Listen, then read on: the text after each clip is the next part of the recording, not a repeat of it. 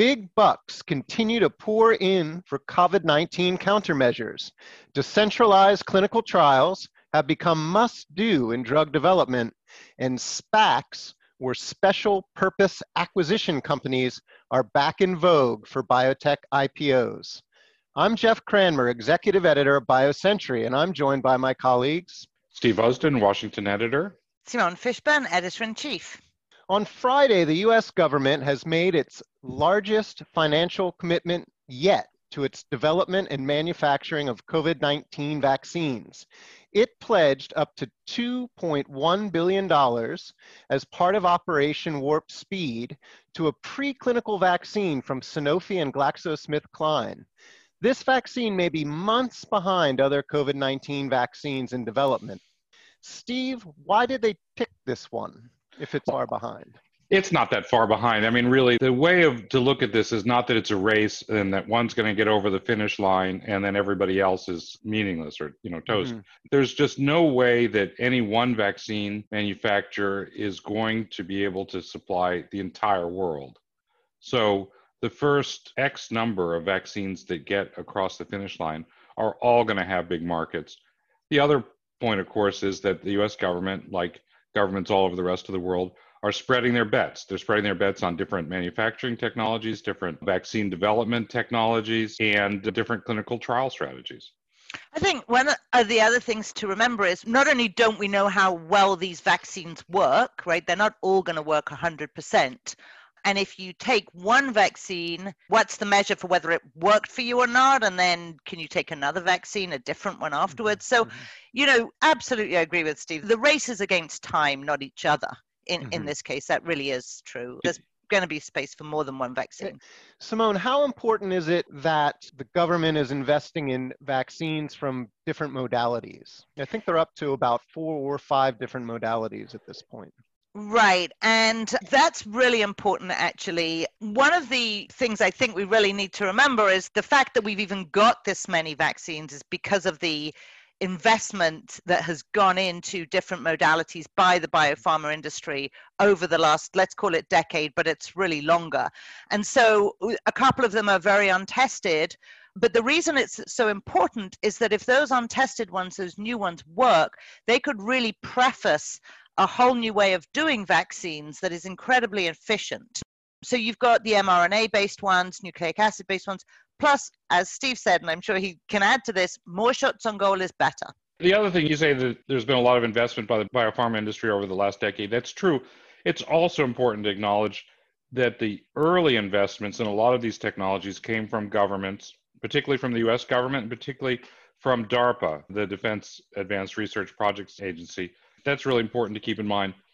I think another thing to think about the Sanofi GSK vaccine is that it's an adjuvanted vaccine. The GSK part of it is an adjuvant that they're supplying. And that might be important for certain populations. The main population that's really at risk from COVID 19, of course, are the elderly.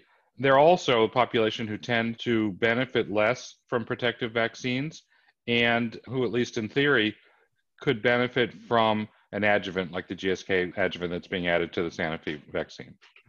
Yeah, and I then, want to say people who are listening can't see me nodding away to Steve's point is a really good one. DARPA is actually behind a fair number of the advanced technologies going on today, the innovations. Private investment has made a big difference. Steve did a story earlier on in the pandemic about all the investments of DARPA that have actually also ended up, Steve, if I'm not wrong, with front runners or effective vaccines for Ebola and some of the other public health crises. Yeah, so DARPA funding was really important, not only for the vaccines, but especially for the development of monoclonal antibodies for Ebola and for some other outbreaks, and for funding the initial research that led to RNA vaccines, DNA vaccines, and some of the advanced manufacturing technologies. So, Steve, you mentioned accessibility. The other vaccine to look at here is the one from Merck, which is using oral delivery. They believe that it being oral will really help lower the barrier to vaccination, especially in elderly populations. Now, we've been talking about the timing a little bit. Pfizer has continued to say that it's on track to seek approval or at least an EUA for its vaccine in October if everything goes well. But I'm hearing Fauci say early next year is more likely.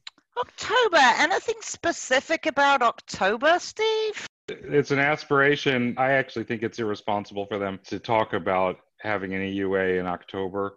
I can understand why they might think that that would generate enthusiasm, particularly from government procurement agencies. But look, that just doesn't seem realistic. And the people who I speak with who are really close to it, including some who are very close to Pfizer, say that they don't understand where that date is coming from. And end of the year, beginning of next year is still phenomenally fast. That's about as early, I think, as it's realistic to talk about. The other thing I think that's not been talked about enough in this equation is the importance of developing trust trust in the regulatory process, trust in the science and medicine that's being used to develop COVID 19 vaccine candidates, and developing trust in people so that they will actually take these vaccines once they're ready. And again, talking about having emergency use authorization for vaccines in October doesn't seem to me to be a very good way to engender trust. And it's so important. I think that there's really been enough I'm going to use the word misinformation, but I really mean disinformation about certain therapies and so on.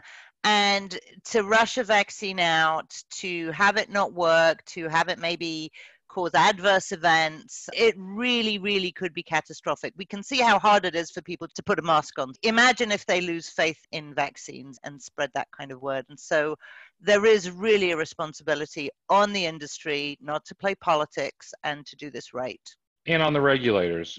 and know, on the regulators. Because ultimately, Pfizer can want to do it anytime that they want, but ultimately, the decision is going to be made by FDA. And they're going to have to be able to explain and defend that decision and persuade the American public that their decision was based on the best interests of public health and not on any political considerations.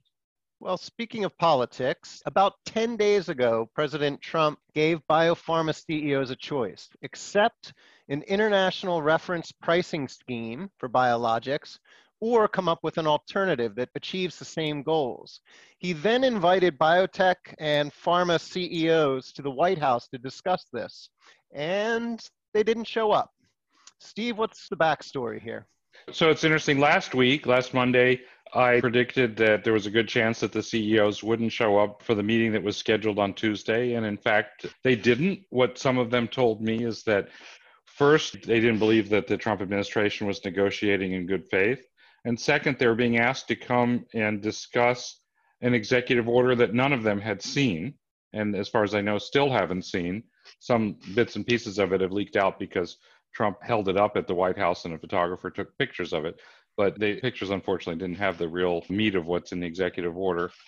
What's happening now are furious negotiations among the biopharm industry, thinking about what kind of alternatives they should propose.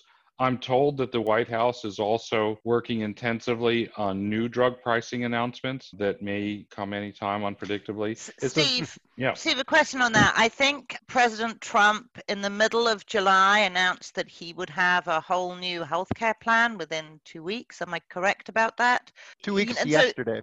So, right. And so my question, Steve, is how seriously are drug companies taking this? Are they just waiting to see if and when the White House does come up with anything, or is there any sort of preemptive planning on their part? No, no, everybody's taking this seriously. Look, the IPI, or what Trump is calling most favored nation, because he's altered it, the policy to make it so that the United States doesn't pay more than any of the other countries that are in the reference pricing system. It's a real threat. It's something that companies are taking very seriously. And they're also taking very seriously the possibility that the administration could take other steps, either by itself or encouraging its allies in Congress to do so. So, one of the big changes in drug development wrought by the pandemic has been the rise of decentralizing clinical trials. Our senior writer, Lauren Martz, who is a frequent guest on our podcast, tells us that these trials are must do rather than nice to have during the pandemic, with hospital shutdowns and restricted access disrupting company programs and putting enrolled patients at risk. What are the logistical challenges that need to be solved, Simone, before these types of trials become mainstream? So, I think the first thing to think about is that these trials, which have decentralizing clinical trials, isn't a new thing in COVID. It's existed beforehand, but you know there was no real activation energy to do that, and so these trials, in fact, solve a logistical problem that COVID created. In that, as you pointed out, hospitals were just not available. They basically shut down operations, clinical trials that had begun were in danger of being suspended. New ones couldn't start. And all of this is because patients couldn't get to hospitals. So, for clinical trials, almost all the time, patients need to get to hospitals to receive their drug, to receive their treatment, to get monitored. And much as everybody has now found themselves digitally fluent with Zoom and the rest, they have also found a way to do virtual clinical trial recruitment and various other parts of the clinical trial process. So when they're decentralized, what that means is they don't require patients to go into hospitals in order to get their treatment. They can ship it to them, they can get monitored remotely, they can go and see a physician in an office somewhere, but they're not all centered around a specific site. So, on the one hand, they solve a logistical problem. On the other hand, they do require a lot of coordination operationally in a regulatory way technical issues you know gathering data making sure that it is all compliant and privacy and these are really often going via you know like ipads or other remote monitoring kind of technologies so they're not simple, and that's one of the reasons why companies weren't doing it beforehand because they just always go, you know, the easier route. But now, again, going back to the Zoom analogy, having greased the wheels for this and companies finding out how useful they can be, you know, I, I think they're probably going to keep going. And the other thing that's going to happen is that regulators are going to have to, and I think that they are ramping up to look at decentralized trials to try to figure out how to assess, for example, how much variation there is in data in trials, how to compare the results from decentralized trials to traditional trials, and figure out if you can bridge between the two. I think one of the most important long term consequences of this is that it means that many more diverse kinds of patients, patients in remote places can participate. So this is a way that companies can actually get a much more representative section of society involved in their trial, not just people who are able to get to whatever big medical center in whatever big city, but this really does take it out to all over the country or other countries as well. And it also actually opens the door to reducing disparities across socioeconomic or racial groups because you're just increasing the access of people to these trials. It's not only the people who have the connections to get into the hospitals. Sounds like a good change, and it'll be interesting to see whether that sticks once we someday get on the other side of this pandemic. Turning to IPOs, we've now seen well over 60 companies go public this year. One thing that is new this year, or back in vogue, I should say, are special purpose acquisition companies, SPACs. These are blank check shell companies that are set up to merge with private companies after themselves going public. We spoke with JMP Securities' David Schechner last week, and he tells us that at least 10 have gone public or are in the IPO queue looking to unite with healthcare companies. Schechner tells us that these investors are looking for unicorns, and well, last week we got one, Cerevel. This is the Pfizer neurology spinout led by biotech's best dressed CEO, Tony Coles. So I think we're going to start seeing more of these, especially now that we have some blue chip firms like RA, Deerfield, Perceptive rolling out these vehicles. Simone, what are you noticing about these SPACs? First of all, Jeff, what I'm noticing is that I am going to get a lot of inbound mail tomorrow from other CEOs claiming that they're uh, wardrobe can easily match Tony Cole's. So thank you for that. Um, you know, I've been talking to investors not actually just in the US, but also in the UK and other places. And as you pointed out, these are not new vehicles, but this is a resurgence. And what I'm hearing is that we should expect a lot more different financing structures. Mm-hmm.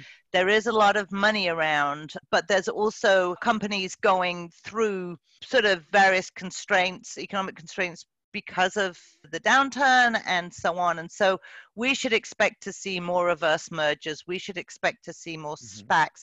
And we should expect to see just more innovative financing structures. There's a lot of innovation, and people really want to find different ways to get their programs forward.